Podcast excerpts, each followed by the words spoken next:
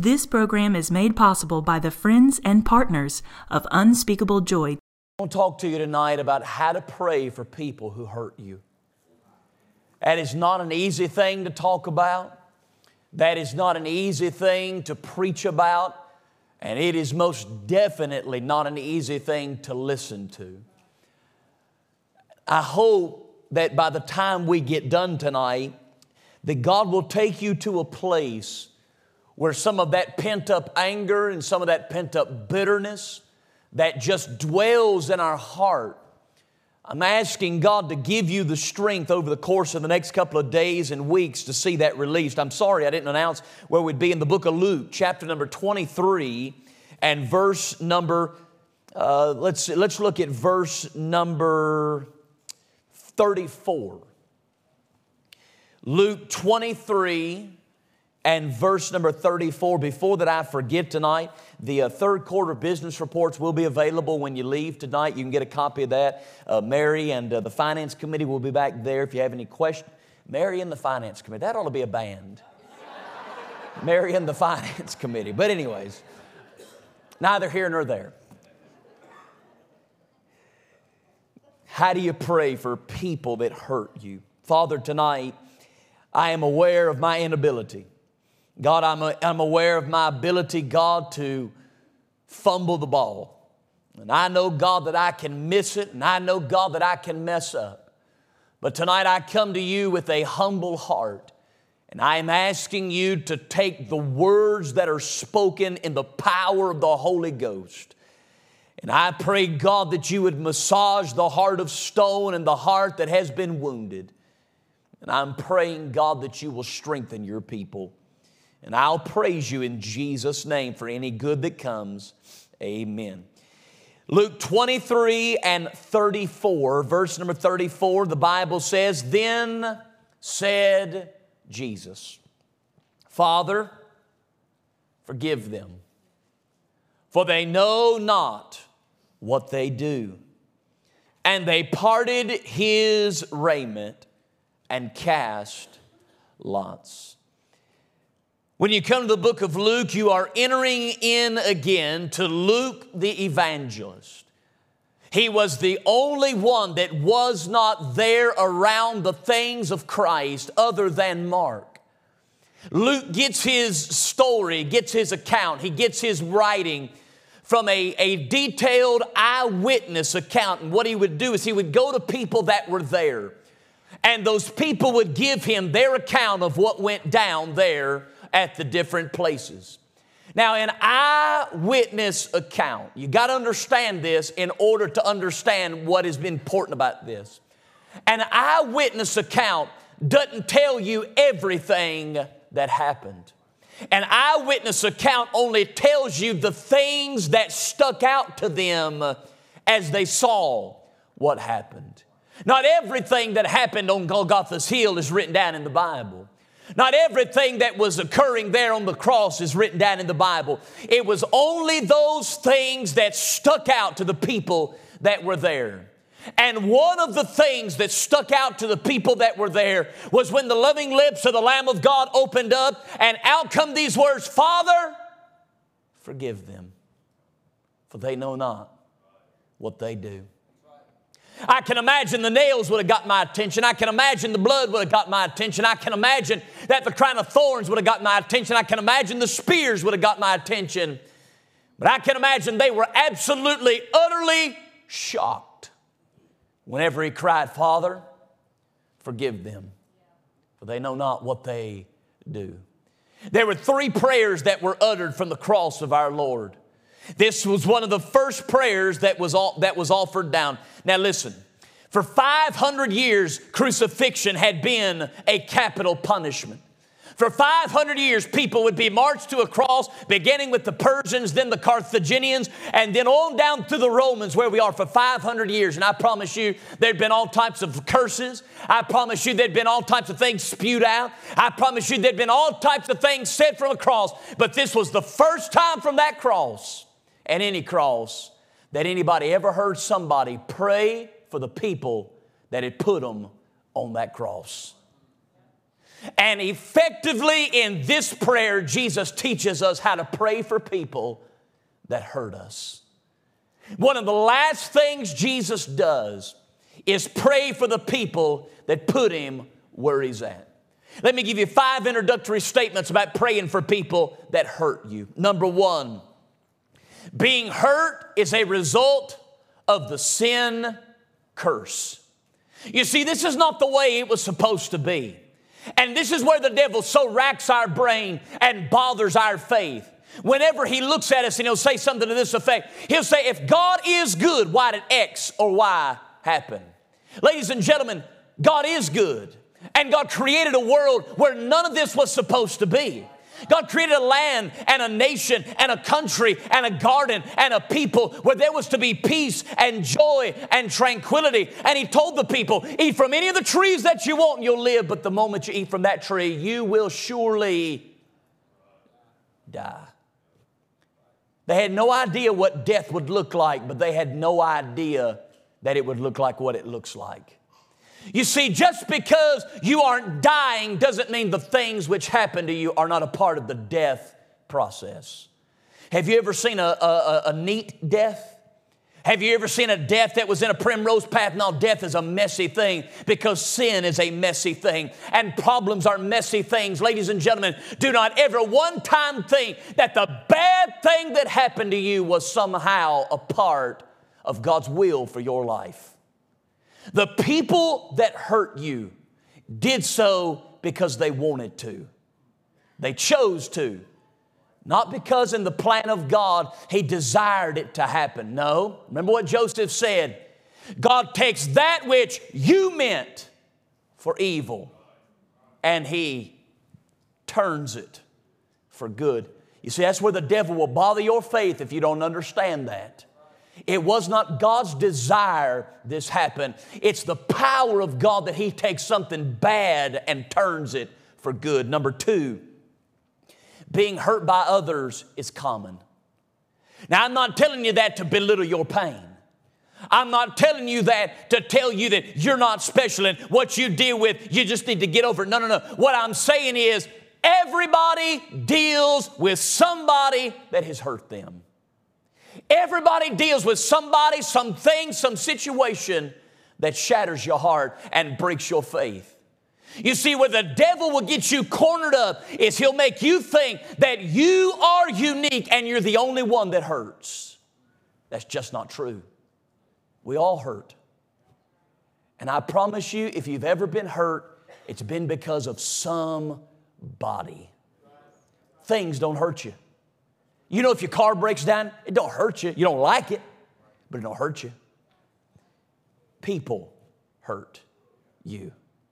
It's not an uncommon thing to be hurt by people. Number three, you are commanded to pray for those who are your enemy.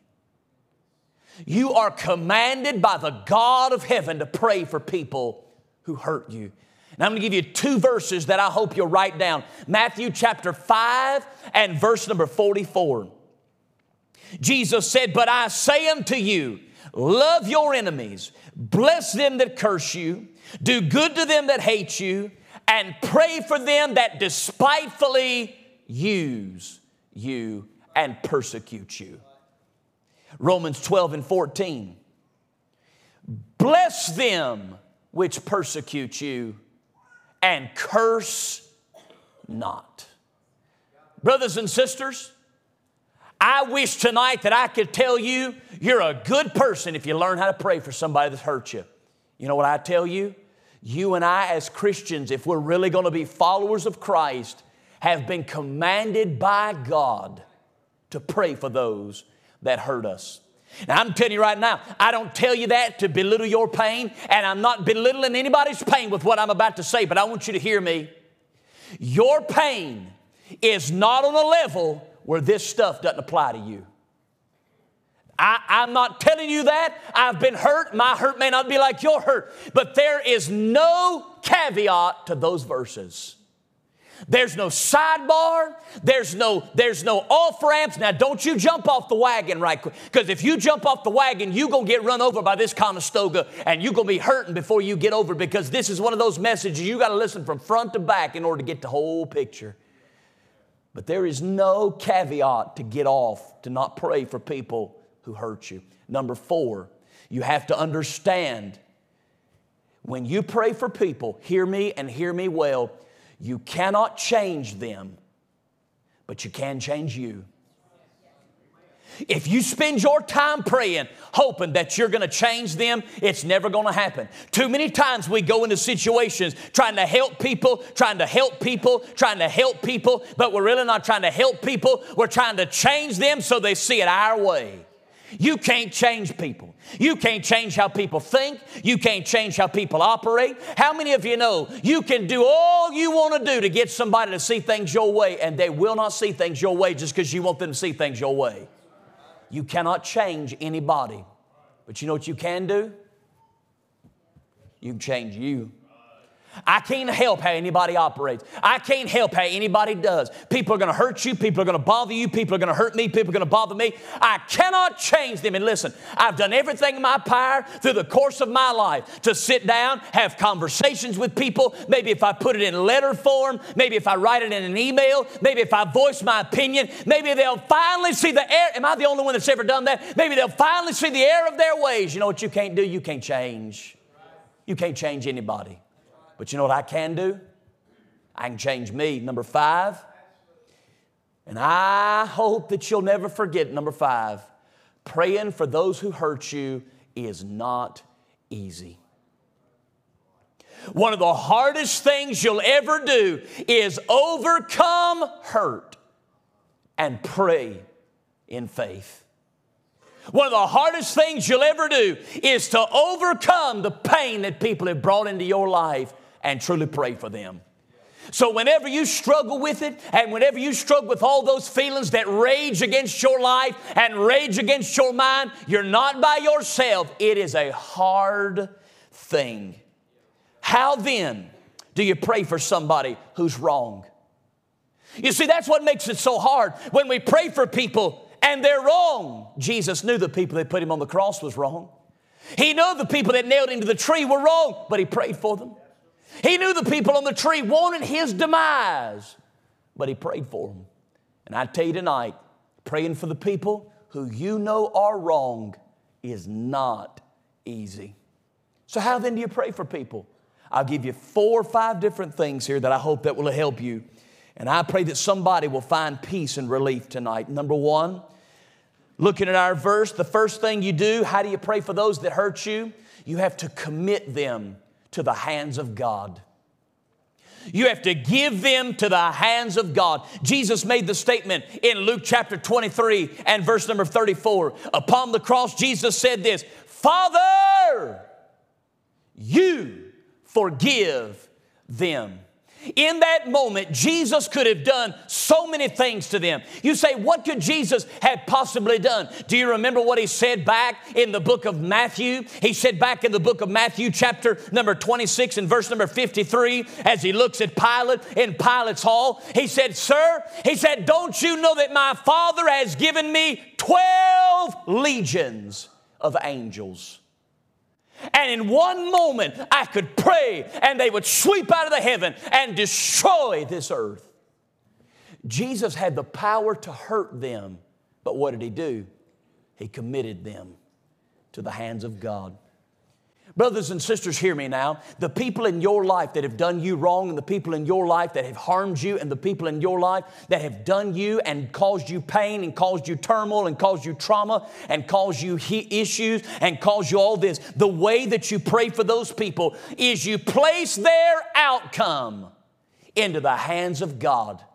You see, too many times, now I'm going to say some things right now, and you may not nod your head, but you know this is how you feel. You're hoping that if you make a phone call to such and such, or if you say this over here to so and so, and if you do that over there to somebody, and so on, and, and if you do that, maybe it'll outcome the, it'll change the outcome, and maybe I can do this and I can keep them from getting ahead because they've harmed me so bad. If I can do this and that, I'll hurt them. Jesus said, Father, they're yours. They put me on this cross. They're yours. I commit them to the hands of God Almighty. Commit them to the hands of God. That's you taking your hands off with the text messages. That's you taking your hands off with the social media posts. That's you taking your hands off with the phone calls. That's you taking your hands off with doing all those little snippety things that we put spiritual tags on in order to hopefully sway the outcome. Jesus said, Father, you forgive them. They're yours. It's taking your hands off and saying, Lord, I commit them to you. Now, brothers and sisters, we don't like that. We don't like that. That's that flesh inside of us. Here's what we ultimately want. Can I talk to you for a second? Man to man, man to woman, whatever you want to say. You ready? We're hoping that something we can do will cause them to feel a snippet of the pain we feel. But Jesus died so that they would never feel an ounce of the pain that he felt. Jesus was dying on the cross so that they wouldn't have to feel pain. When we want them to feel the pain we feel, we're never more like the devil. But when we commit them to the hands of God so that God will hopefully do something in their lives, we're never more like our Savior. I can't change somebody's outcome. That's why I have to give it to God. The person that hurts you, God, I can't change them. I'm asking you to do whatever you desire to do. I'm not texting anymore about it. I'm not calling anymore about it. I'm not Facebooking anymore about it. I'm not talking anymore about it. They're in your hands. I've done my part. God, I've, listen, I can tell you right now I can tell you right now, I can name the places, the people, and the situations that have really hurt me in my life. Now, I'm not talking about these little snippety things that we all get our, we all get chapped over. I'm talking about people that have really hurt me. I can tell you each one of them. And I can also tell you every place when I finally got to the place when I gave them to God and the peace and the release and the joy that floods back over your soul. Ladies and gentlemen, committing them to the hands of God is not about their outcome alone, it's about your outcome. Because if you hold on hoping that you can sway their outcome, here's what ultimately happens in your life you become a little God, hoping that you can change it, and that's just not the way it works. Jesus was God and he gave them to his father. You got to commit them to the hands of God. Number two, if you're going to learn how to pray for people that have hurt you, you have got to let God see and do what he sees fit to do. You've got to let God do what he sees fit to do in their life. Here's what he said I want you to notice something. Now, I'm a fixing to go a little bit out there into Tyler land, and if you don't stay on the wagon, you may not make it to the ride. Jesus made this statement Father, Miss Kim, put that verse back up there. Jesus said, Father, forgive who? Them. Who's that? Who's the them? I read probably 45 commentaries, Brother Tim, trying to figure out who that them is. There were some people that said it was the Romans. There were some people that said it was the Pharisees. There were some people that said it was his disciples. There were some people that said it was the women that were gathered around. Do you know who the them is? Nobody knows. Only God knew. Now, can I take you real deep into something? There were hundreds of people gathered around that cross that day. Do you and I honestly believe that every one of them trusted in Christ? Therefore, therefore, therefore, either God didn't answer this prayer because Jesus said, Father, forgive. Can I show you a verse in John 3, verse number 36? Jesus made this statement when he's talking to Nicodemus. He said, He that believeth not on the Son. He that believeth on the Son hath everlasting life. But he that believeth not on the Son is condemned already. Are you ready? Now remember, the wagon is moving. Don't jump off. There were people in that, on that hillside that day that never trusted in Christ. Never trusted in Christ. But yet Jesus prayed for them. Father, forgive them. But yet John 3 36 said the wrath of God is already upon them. You ready for this? Which one's right? They both are. That's why Jesus prayed such a generic prayer Father, forgive. He left the them in the hands of God.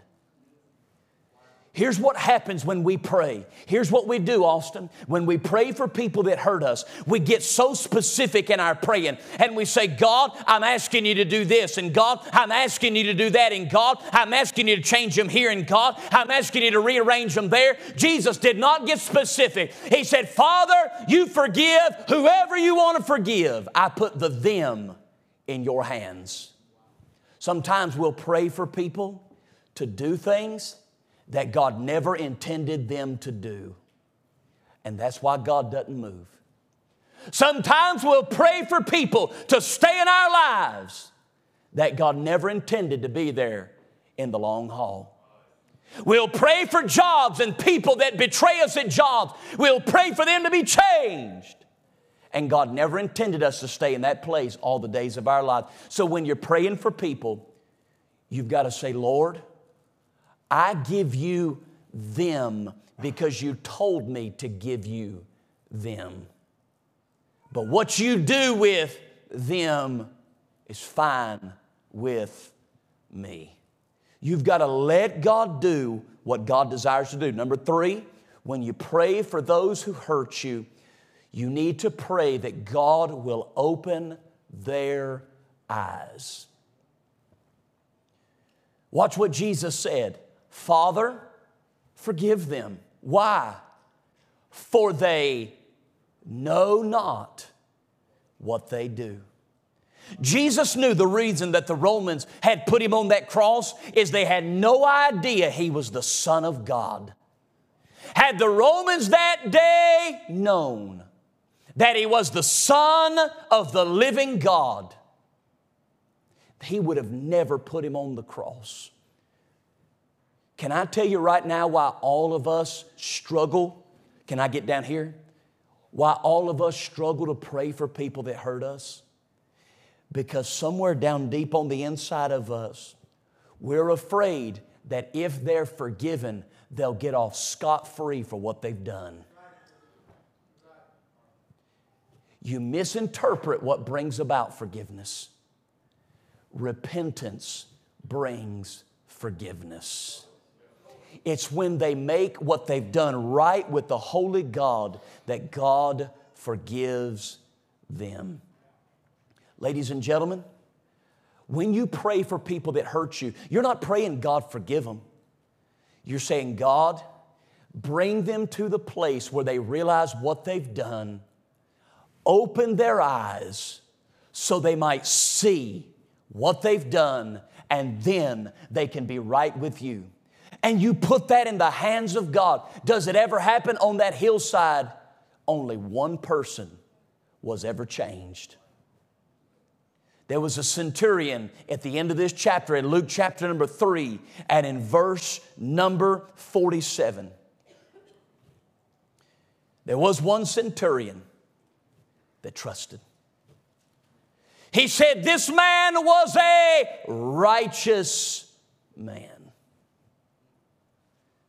How did he realize that? God opened his eyes. When you pray for people who hurt you, you don't pray, God, forgive them. You say, Lord, let them see what they are. Let them see what they've done so that they can be right with you. Number four, how do you pray for people who've hurt you? Number four, do not get discouraged in the present. Do not get discouraged right now. Can I show you something in our verse that I've never seen before, fellas?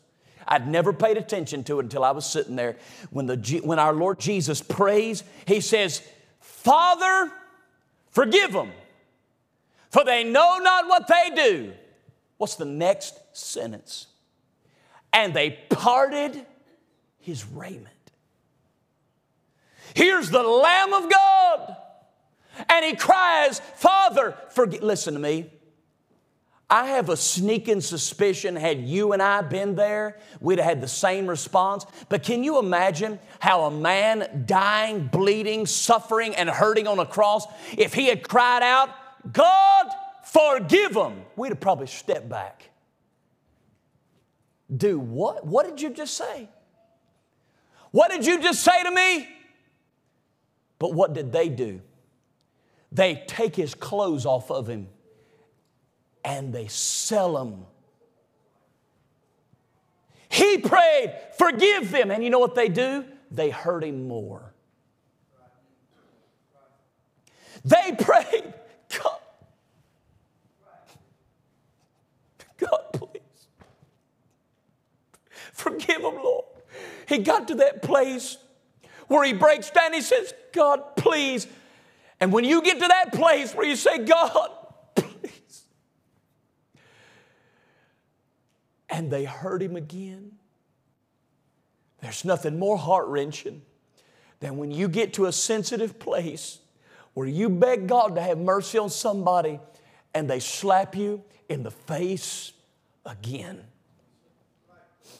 It'll cause you to step back and say, I'm through, I'm done, I'm over it, I'm through with this person, I'm done with this person. But Jesus looks at him and he does not get discouraged in the present. He just says, Father, I give them to you. They're all yours. I don't care what they do. I can't change them. I'm not messing with them. I'm dealing with me. They're yours. He bows his head and he dies one centurion looks up to the heavens and he said, Certainly, this man was a righteous man. Can I ask you a question? Have you ever thought that maybe the answer to your prayer will not come while your eyes are open on this earth?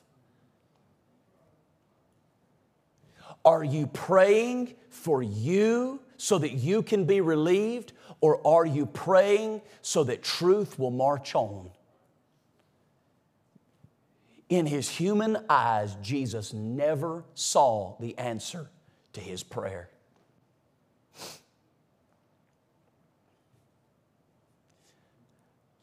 But one day, Jesus is at the right hand of God Almighty in heaven. And I don't know if St. Peter's at the gate. I highly doubt it he is, but just for the sake of this story, let's act like St. Peter's at the gate and he's checking off names on the list. And honey, he's down there checking off names on the list, and in walks a man. And he's got hands that had been withered and been tried by time.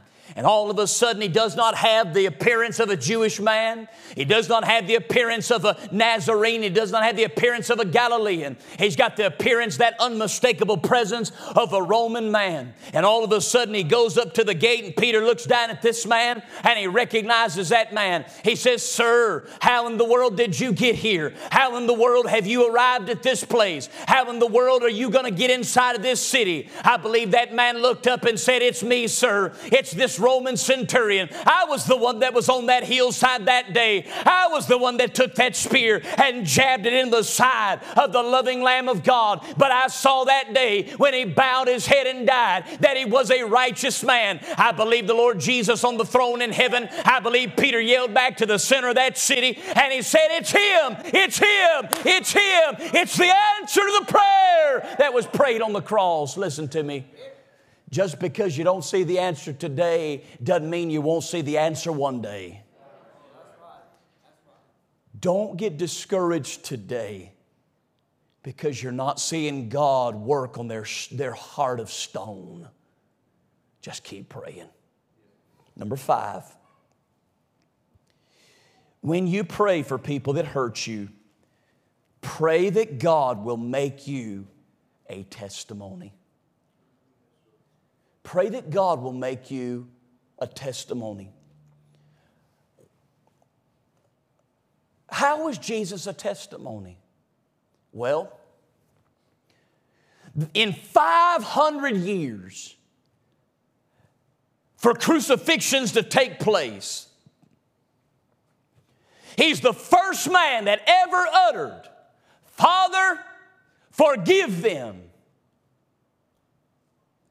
But he won't be the last one in the Bible to utter that phrase, Father, forgive them. Fast forward about four years. Go into the book of Acts, chapter number seven and verse number 60. There's an old Holy Ghost filled deacon whose name is Stephen. And Stephen is standing there before the same Pharisees that put the Lord Jesus on the cross of Christ. And all of a sudden, Jesus is looking these men in the eyes and he says this He says, It's you that crucified the Lamb of glory. It's you that put him on the cross. Honey, they got so mad, the Bible says they gnashed their teeth together. Oh man, they're gritting their teeth trying to snap a 10 penny nail in half. They get so mad, they reach down and they pick up stones and they stone Stephen. Now, I want you to watch what Acts chapter number 7, verse number 60 says. Stephen kneels down and cries with a loud voice, Lord, lay not this sin to their charge. Do you know what that is in redneck English? Father, forgive them. I wonder where Stephen got that from. I wonder where Stephen heard that from. I'll tell you where he heard it from. He heard it on down through the ages when Jesus was on that cross. People could not believe that one man would be so full of compassion that he would pray for the people that hurt him. And when Stephen, I mean, now Stephen ain't no, he ain't no yellow belly. He ain't no spineless jellyfish. I mean, this is a man's son. He stood up in the midst of thousands of people and looked him in the eyeballs and he got face to face, toe to toe, and he said, It's you. You crucified him. And they go to stone him. And he looks up to the heavens as the stones are flying at his face. And he says, Lord, I'm begging you, lay not this sin to their charge. What Jesus did made such an impact that Stephen was willing to pray it as he was dying. How did that make an impact? Well, the Bible tells us that as Stephen is being stoned, the people that stone him, they've taken their coats off. The Bible says they've given their cloaks to a man whose name is Saul of Tarsus. Saul of Tarsus is laying there with the coats of the people in his hands, and he's thinking, man, stone him, kill him dead. He's an apostatizer. He's somebody that's walked away from the true faith. Yeah, hit him in the head one more time. And when Stephen looks up to the heavens, the Bible says, he says, Lord, lay not this sin to their charge. I believe Saul of Tarsus stepped back and said, What do you mean, lay not this sin to their charge? Who do you think you are? You don't have that kind of power. You don't have that kind of authority. And Saul of Tarsus from Acts chapter number 7 7 all the way to Acts chapter number 9, the Bible says he's wreaking havoc upon the churches. But Acts chapter number 9 happens, and Saul's a walking down that road to the Damascus city. And on that road to the Damascus city, the Bible says the heavens open up, and all of a sudden a light shines down, and a voice comes out of heaven that says, Saul, Saul, isn't it hard for you to kick against the pricks? And Saul had never met Jesus, but he says, Lord, how did he know the voice of God? Because he'd heard it mimicked. In the words of a dying man who prayed for the people who hurt him. You're never more like Christ than when you pray for the people that hurt you. I ask this question often, but it's a question that must be asked. Are you willing to walk in darkness for a season so others will not have to live in the darkness? Are you willing to be hurt so others will not have to hurt? Sometimes life will throw you things that pain you. Sometimes life will throw you things that are not fun, and they are not fair, and they are not deserved by good people. And God allows these things. Now, I don't believe God causes these things, but God does allow these things. The question now becomes as a follower of Jesus Christ, will you be like your Lord and commit yourself to pray for the person that hurt you? You say, Preacher, how long do you pray for those people? Jesus only did it one time. You pray until God releases you from their hold on your life. Honey, you'll know when you're no longer bitter over that situation. You'll know. But until then, God, help me pray for those who've hurt me.